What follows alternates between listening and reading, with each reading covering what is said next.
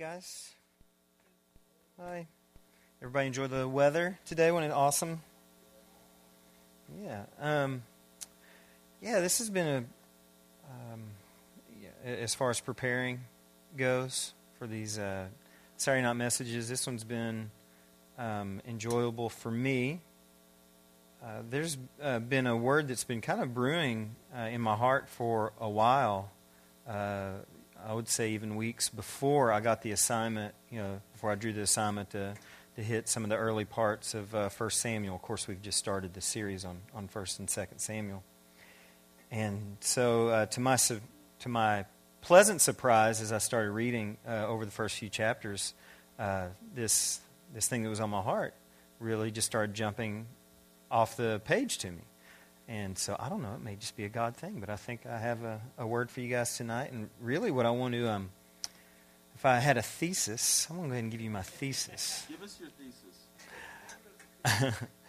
uh, really, what we're going to talk about is uh, the crossroads of destiny and choice, and how those things, uh, you know, some might think that those run absolutely counter to each other, like that's maybe kind of a paradox, but, uh, but I think in this uh, in the first four chapters of 1 Samuel, I think we see uh, how they actually intersect and the relationship between, between these two ideas of destiny and choice and how they uh, inter- interlock. Um, if you've got your Bibles, uh, we're going to be in the first four chapters of 1 Samuel.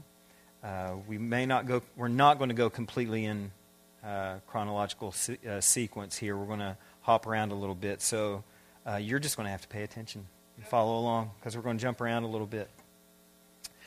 Uh, the first thing uh, that, that I want to draw out and look, look to is I, I see a little bit of a, a, narrative here of two separate families. There's two family stories uh, happening here. Or there's a lot of things happening, but, the, but what we're going to look at specifically are two families. We're going to look at uh, Hannah's story uh, Hannah is Samuel's mother, okay? And then Eli the priest, and we're going to look at uh, his family story. And what we're going to look at is how both of them have a pretty uh, vivid destiny attached uh, to their lives that, that we can see here. And what I mean by destiny, you know, they've been destined for something. There's been some, some things chosen for them that seem largely out of their control. You know, this is a, a path that they're on uh, that they didn't necessarily even sign up for. This is just something that they've been destined uh, to do or to experience.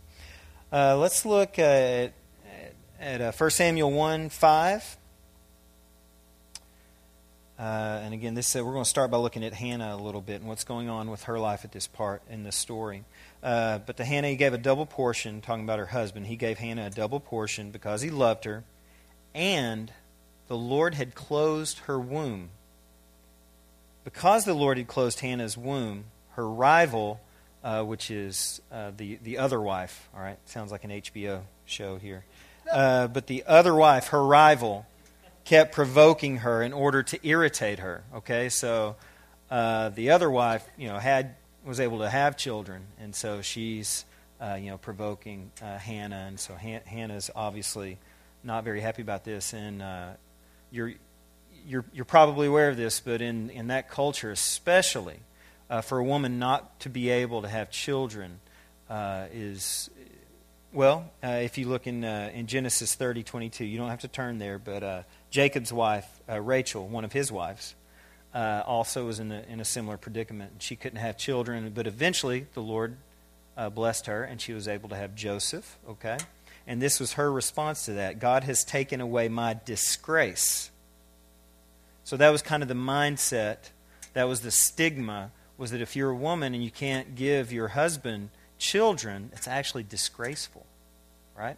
So it's it's this is a pretty harsh thing that, that Hannah is living under that she's having to deal with the fact that she cannot uh, have children. And on top of that, her rival is throwing it in her in her face. So it's you know for Hannah, even though she had the love and admiration of her husband, it was still this really heavy burden uh, that she was uh, that she was living under. And um, you know one thing it, do, it doesn't you know, addressed. We don't see, you know, why God closed her womb. It just says that, that he, he closed her womb. I'm sure there was a, a reason for it, but for we know obviously it wasn't something Hannah wanted, right?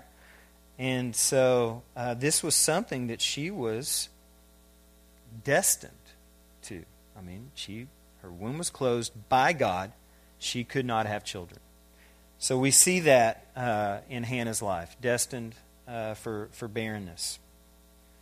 Then we have Eli, uh, who's the priest at that time uh, in, in Israel.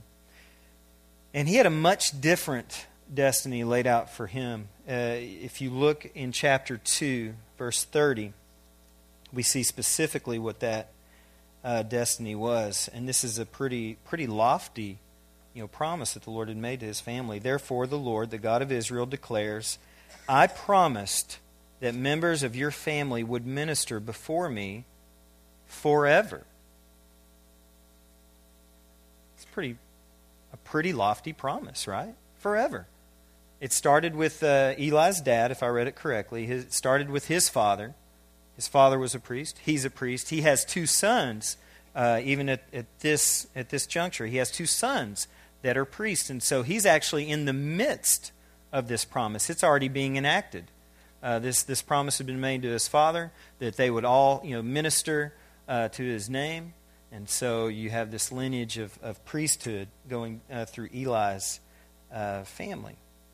Now, I don't know uh, if you're like me at all. You know, sometimes the, the conversation of uh, of destiny, uh, sometimes it you know uh, intimidates me a little bit, and I have a tendency sometimes to when I, especially if I read something challenging to me in the Old Testament, that I can dismiss it because it's in the Old Testament. so, oh well, you know, that was before Jesus. You know, God's changed since then. He's really matured since he did all that stuff. You know, so uh, sometimes uh, I have that tendency. You may not. I do sometimes, and so I have to actually be you know a little proactive in when I when I'm in the Old Testament, not to be dismissive.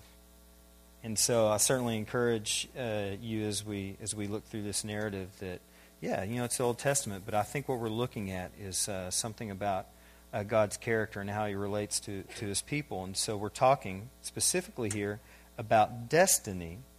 And so the question is do things really happen like this? Are we really destined for things, for good or for bad? We see two different stories here. We see Hannah, who seems to be destined for something bad, evil, whatever, however you want to, however you, you, look at it, or discouraging, or, or whatever. And then you see. Um, Eli, who's destined for something, you know, great.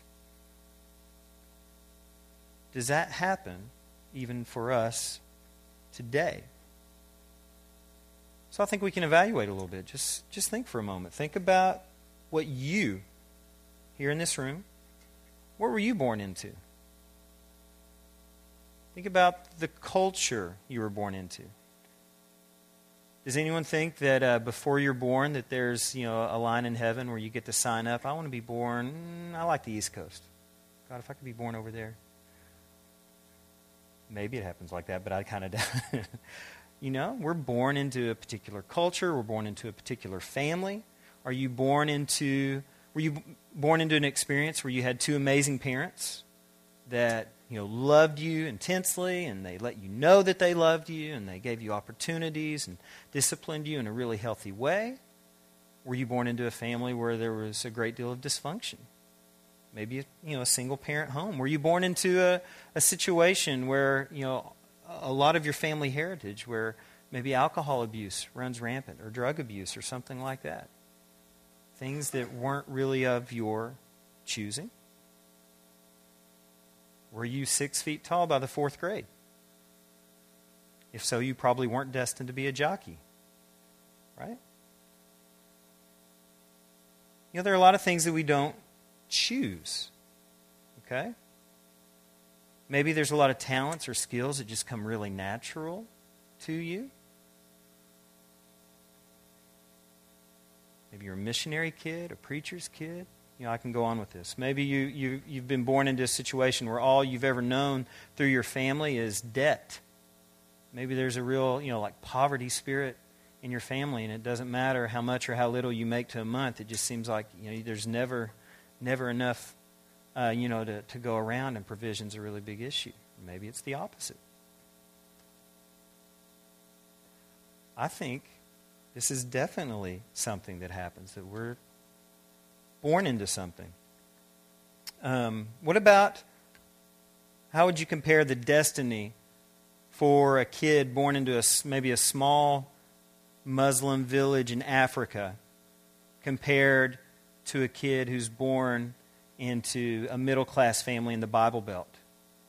What kind of expectations would you have on the destinies of those two children? Probably would look a little different, right?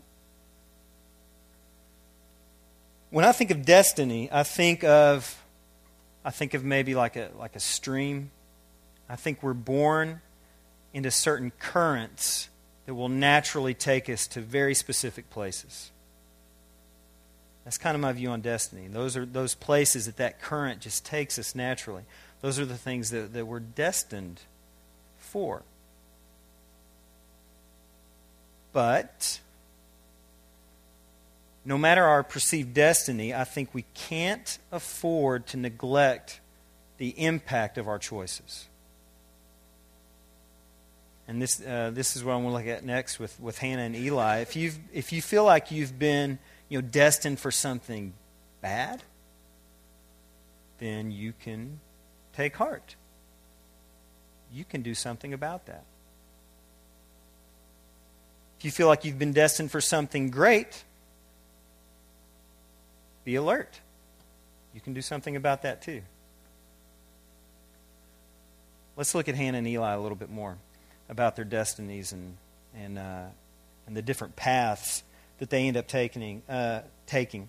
Eli, we've, we've established, was destined for something great. Hannah was destined for disgrace. But they take very different paths. Let's look at Hannah first. Uh, Hannah cries out to the Lord for change chapter 1, uh, listen to this prayer. Chapter 1, verse 10. In her deep anguish, Hannah prayed to the Lord, weeping bitterly.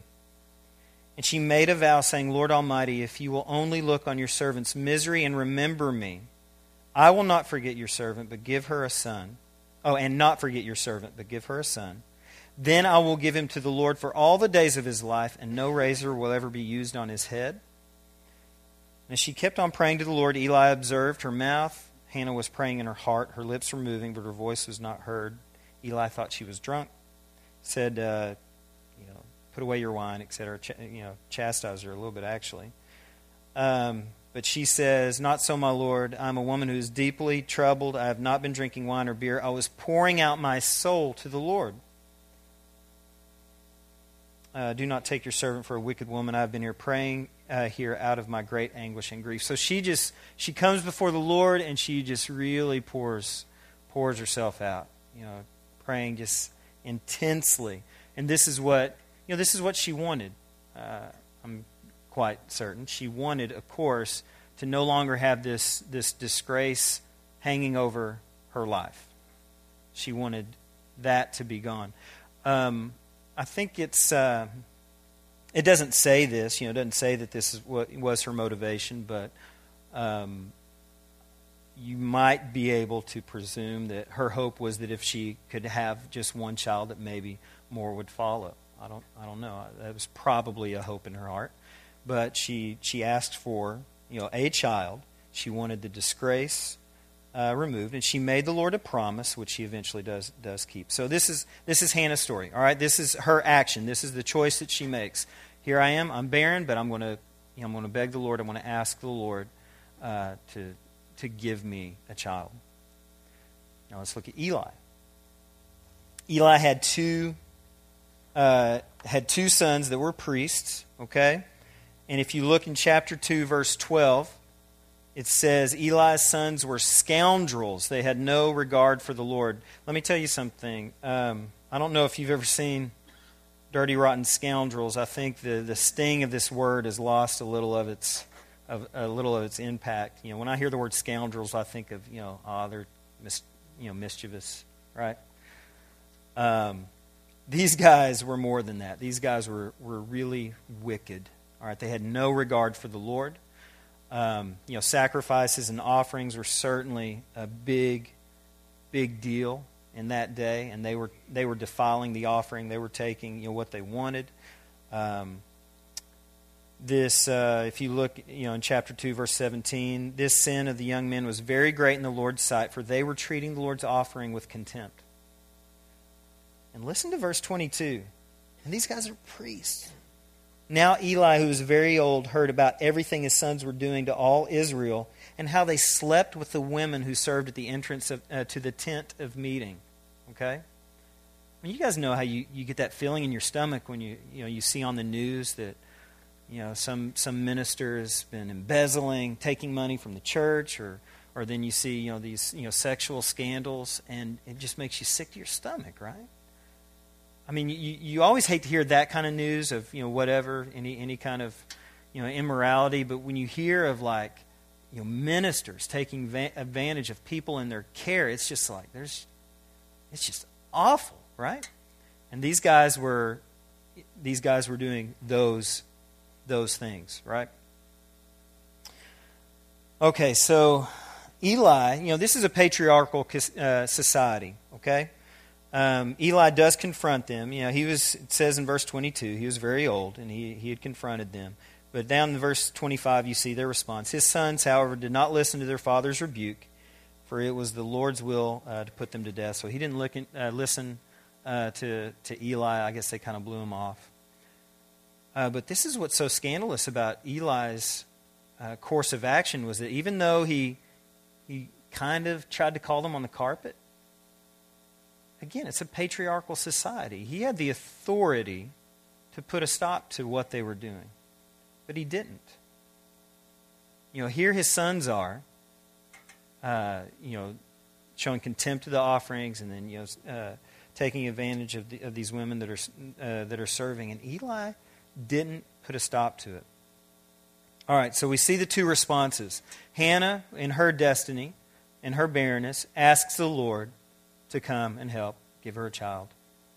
And then Eli, who's destined, and his whole family's destined uh, to, to serve the Lord forever. And here he's failing mightily at you know, really caring for the people of Israel.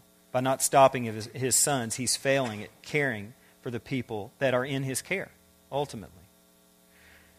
So this is what happens. The Lord then sets them on different paths. Each of them are on one path going one direction, and the Lord sets them on a different course. Hannah uh, is given a child. Verse nine, uh, chapter 119. Early the next morning, this is after she had prayed, uh, you know, that prayer that we looked at a minute ago. Early the next morning, they arose, worshiped before the Lord, and then went back to their home at uh, Ramah. Uh, Elkanah uh, made love to his wife Hannah, and the Lord remembered her. Okay? So, in the course of time, Hannah became pregnant and gave birth to a son. She named him Samuel. So she was given a son. She named him Samuel. And then we see on down in chapter uh, 2, verse 21, the Lord was gracious to Hannah. She gave birth to three sons and two daughters. So, you know, we talked about this just a second ago. Not only was she given Samuel, but then she had she had more children.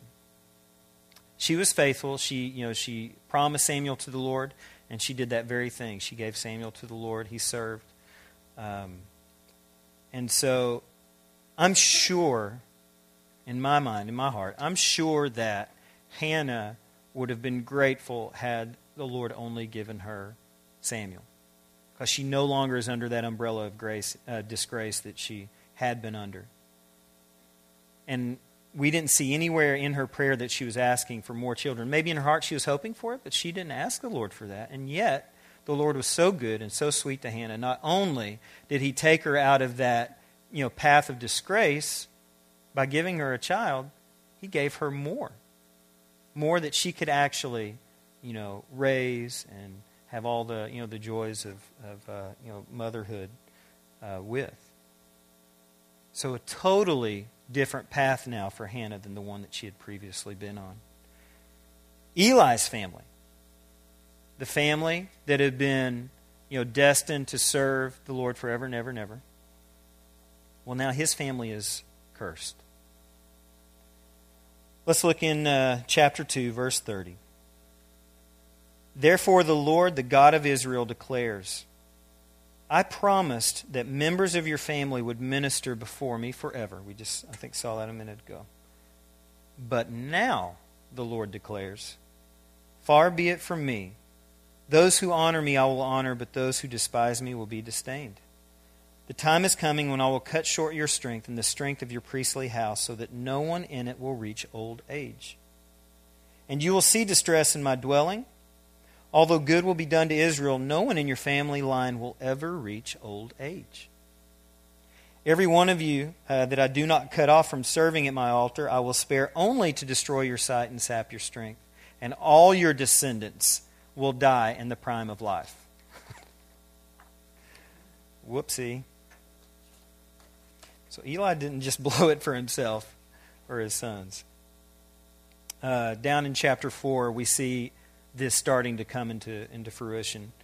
In chapter 4, verse 17, uh, we see uh, what it, what's happened here is that his sons have foolishly decided to pick a fight with the Philistines that God didn't instruct them to do. So they go and they pick this fight and they get annihilated. And so a man is bringing the news of what happened uh, to, to Eli. The man who brought the news replied, Israel fled before the Philistines, and the army has suffered heavy losses. Also, your two sons, Hophni and Phinehas, are dead, and the ark of God has been captured.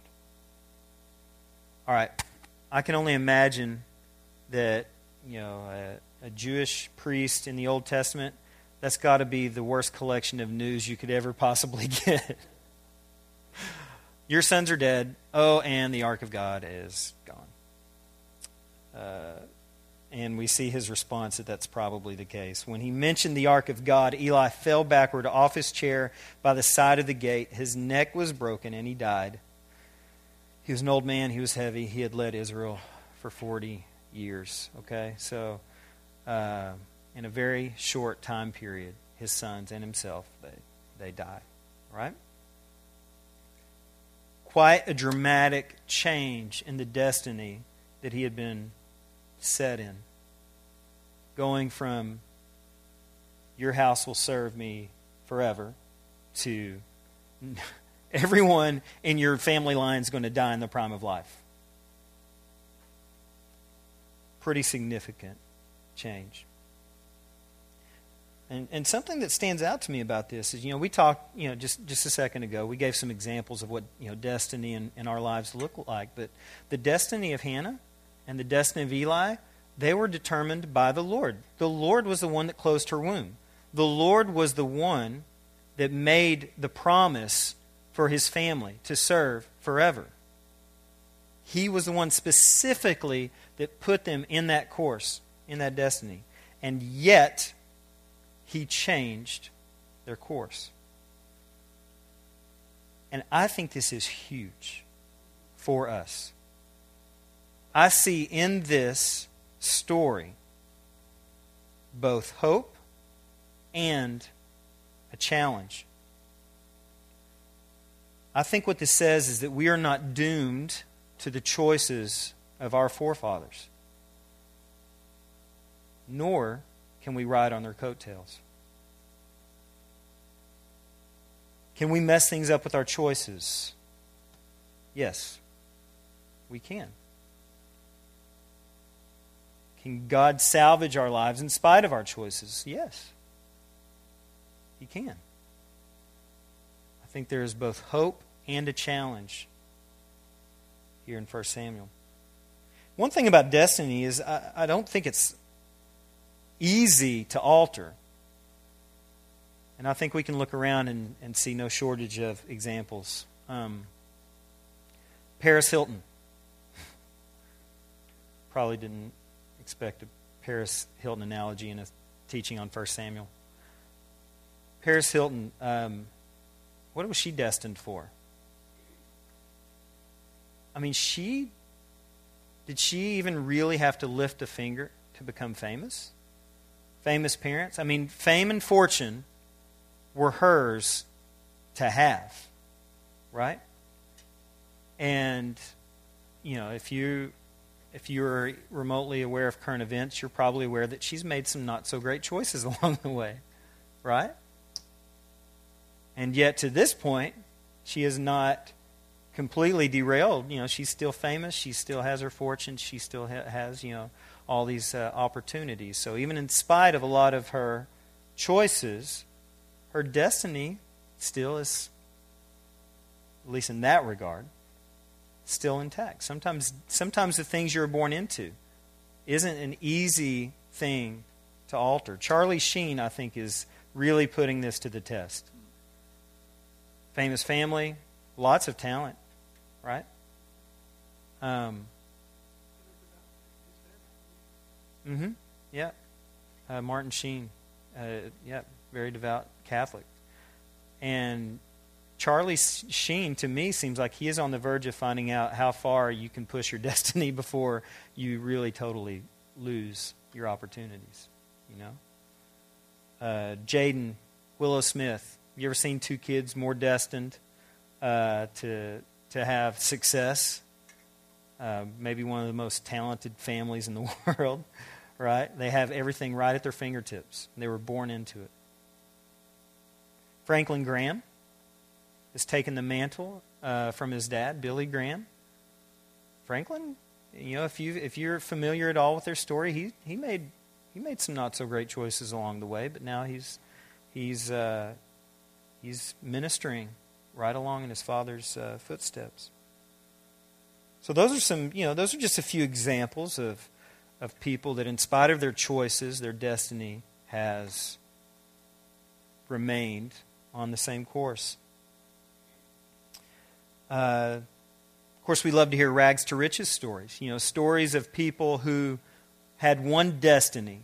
You know, the, the easy path. You know, we were talking about the stream. You know, they were in this particular current, and the and the that current was taking them to a place that was not leading in any way, shape, or form to anything successful. Uh, Carnegie's, Rockefellers, these are rags to riches stories. They weren't heading toward success on their own. This one surprised me. There was this, uh, this kid whose family was just dirt poor. Um, they at, at, one point in their life they had to live. The, the, whole family was living like in a camper van. Uh, in high school, this kid had to work eight hours a day, in addition to going to school, just you know to help the family, you know, meet their meet their needs. Until one point, this kid decided that he was going to follow his dreams he wanted, in his heart, wanted to be a comedian. So, actually dropped out of high school, went and pursued it, and changed the whole trajectory of his life. That person's Jim Carrey. I didn't know that. I'm, I'm a Jim Carrey fan. I didn't know that until uh, today. Um, not destined, right? His life had him going one direction and it was not towards being one of the highest paid actors in Hollywood. Um, Jack Deere. He's a friend, a friend of our house, friend of friend of this uh, community. Uh, he was on a particular trajectory. He was uh, teaching in a seminary, you know, traditional, um, uh, traditional, you know, conservative uh, denomination, and that was you know the, the path that he was on. He opened himself up to a few things, and now looking back, he is he's been one of the most influential people in the in the vineyard movement. Course changed, right? So destiny isn't necessarily an easy thing to alter, but our choices do matter. So, you know, maybe, you know, some of us have already started to see like some great kingdom things that we're destined for. And if that's the case, you know, be very grateful. That's awesome. And the, so uh, the best counsel I can give you is actually the Apostle Paul's words in Ephesians.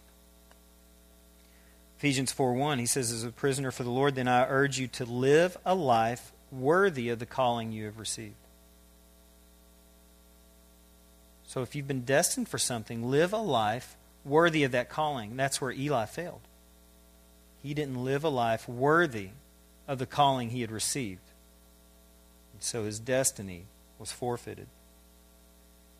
Now, if you're living a life and you feel like you're shackled to, you know, to these unsatisfying things or maybe these un, even ungodly things, there's good news for you. The good news is you're not doomed. There's freedom available. There's a God who can write a new story for you. Acts refers to Jesus as the author of life. I think I've mentioned this before in, in another message, but he's the author of life.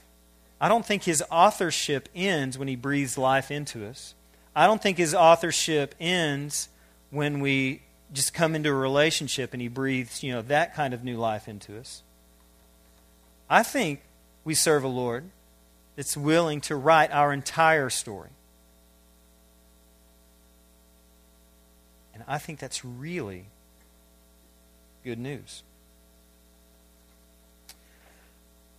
All right, so we've seen their destinies, Hannah and Eli's. We've seen the choices that they made and how the choices that they made altered their destinies. One for the better, one obviously for the worse. There's one more uh, difference that I want to illustrate between Eli and Hannah. You know, Hannah really seemed to demonstrate an understanding of the Lord's heart and His character. Uh, she prays this prayer, you know, after she has uh, after she has Samuel. She prays this prayer that I think is really telling. Uh, she she shows like this this understanding of how counter to the to the world the kingdom is. Uh, it's in chapter 2, and it starts off the chapter. And, and I'm not going to read the whole thing. You should read the whole thing, it's really sweet. I'm not going to read the whole thing. Um, I'll read parts of it here. Uh, my heart rejoices in the Lord. In the Lord, my horn is lifted high. My mouth boasts over my enemies, for I delight in your deliverance. And so, the first thing, one of the first things that stands out to me is the picture of what this this uh, this exchange between her and the Lord, what's happened here is she, she feels like she's been delivered from something, right? There's an acknowledgement that the Lord's actually delivered her from one course to something better. I delight in your deliverance. Let me see. Um, let's skip a couple of these. Uh, the bows of the warriors are broken, but those who stumbled are armed with strength. Those who were full hire themselves out for food, but those who were hungry are hungry no more. She who was barren has borne seven children, but she who has had many sons pines away.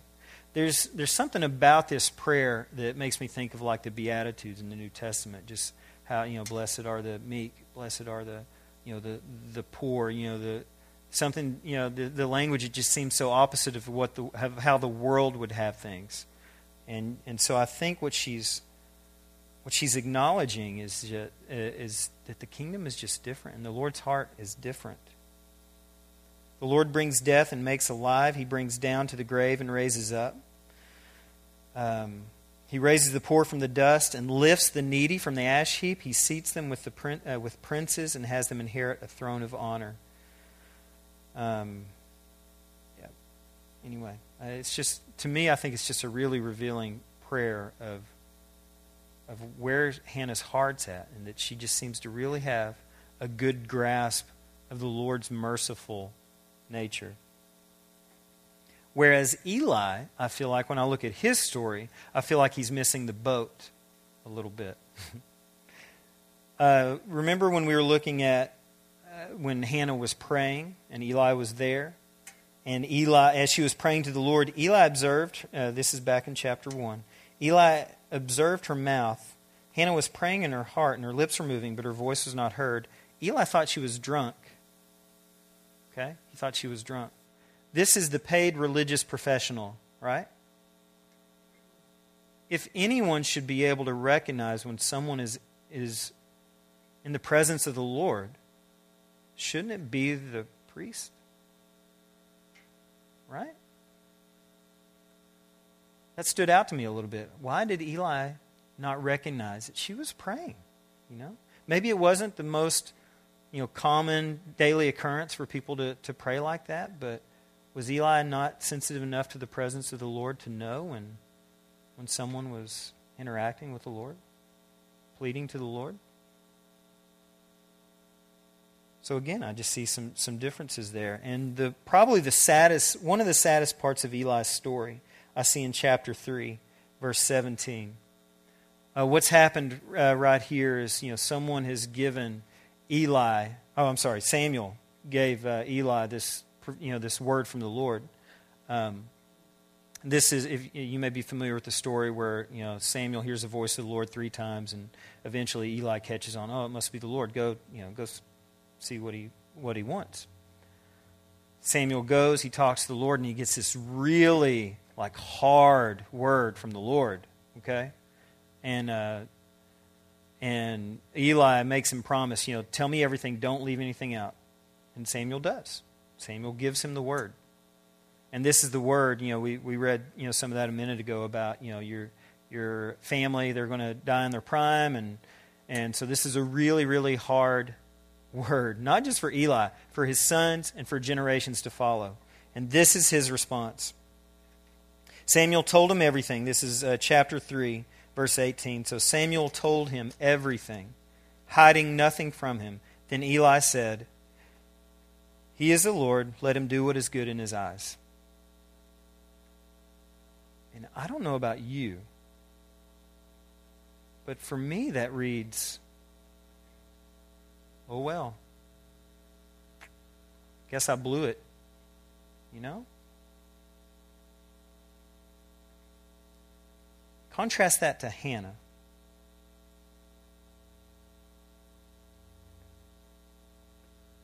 Back in chapter 1, verse 20. You don't, you don't have to turn there, it's just one, one verse. In the course of time, Hannah became pregnant gave birth to a son. She named him Samuel, saying, because, and, and it may depend vary from your translation. My translation says, uh, because I asked the Lord for him. One really significant, huge difference between Eli and Hannah? Hannah asked. Eli gets this, you know, this incredibly, you know, difficult word from the Lord. And we don't see any repentance. We don't see, you know, you know, Hannah came to the Lord with, you know, with anguish and poured her heart out, begged the Lord. We don't see any of that from Eli. Eh, well, let him do it. It's good in his eyes. A huge difference between Hannah and Eli is Hannah asked. She knew, you can read in her prayer, you know, the, the Lord, is the Lord's heart bent towards justice? Yeah, sure. Where's the reference? Vengeance is mine, says the Lord, right? Yeah, justice. Big deal to the Lord. It is a big deal to the Lord.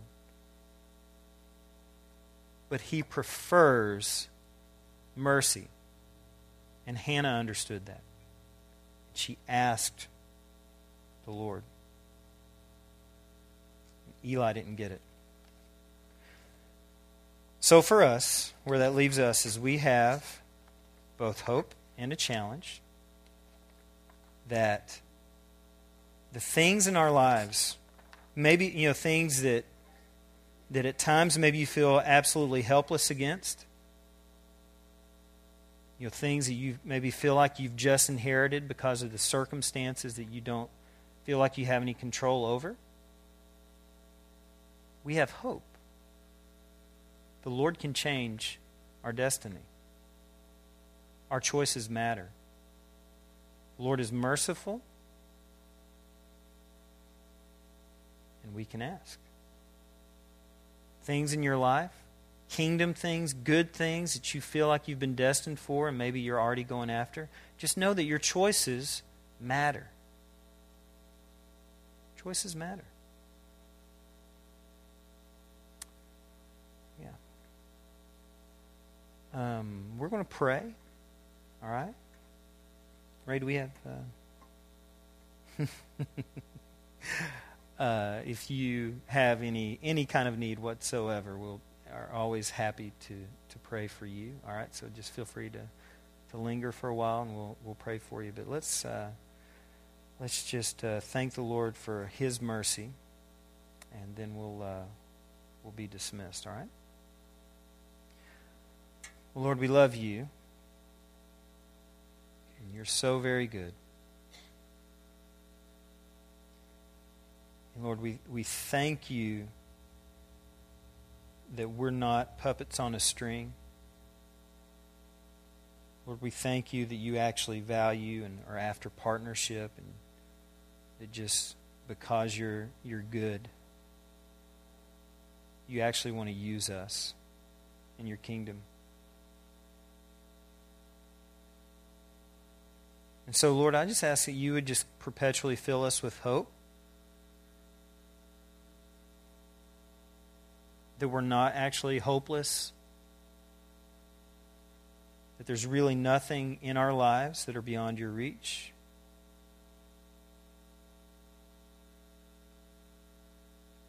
That it actually doesn't even matter how many generations things have been going on in our in our families, Lord, that, that you're actually bigger.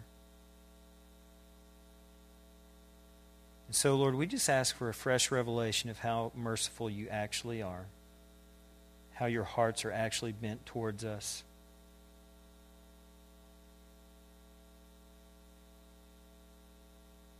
How we genuinely have the freedom to ask.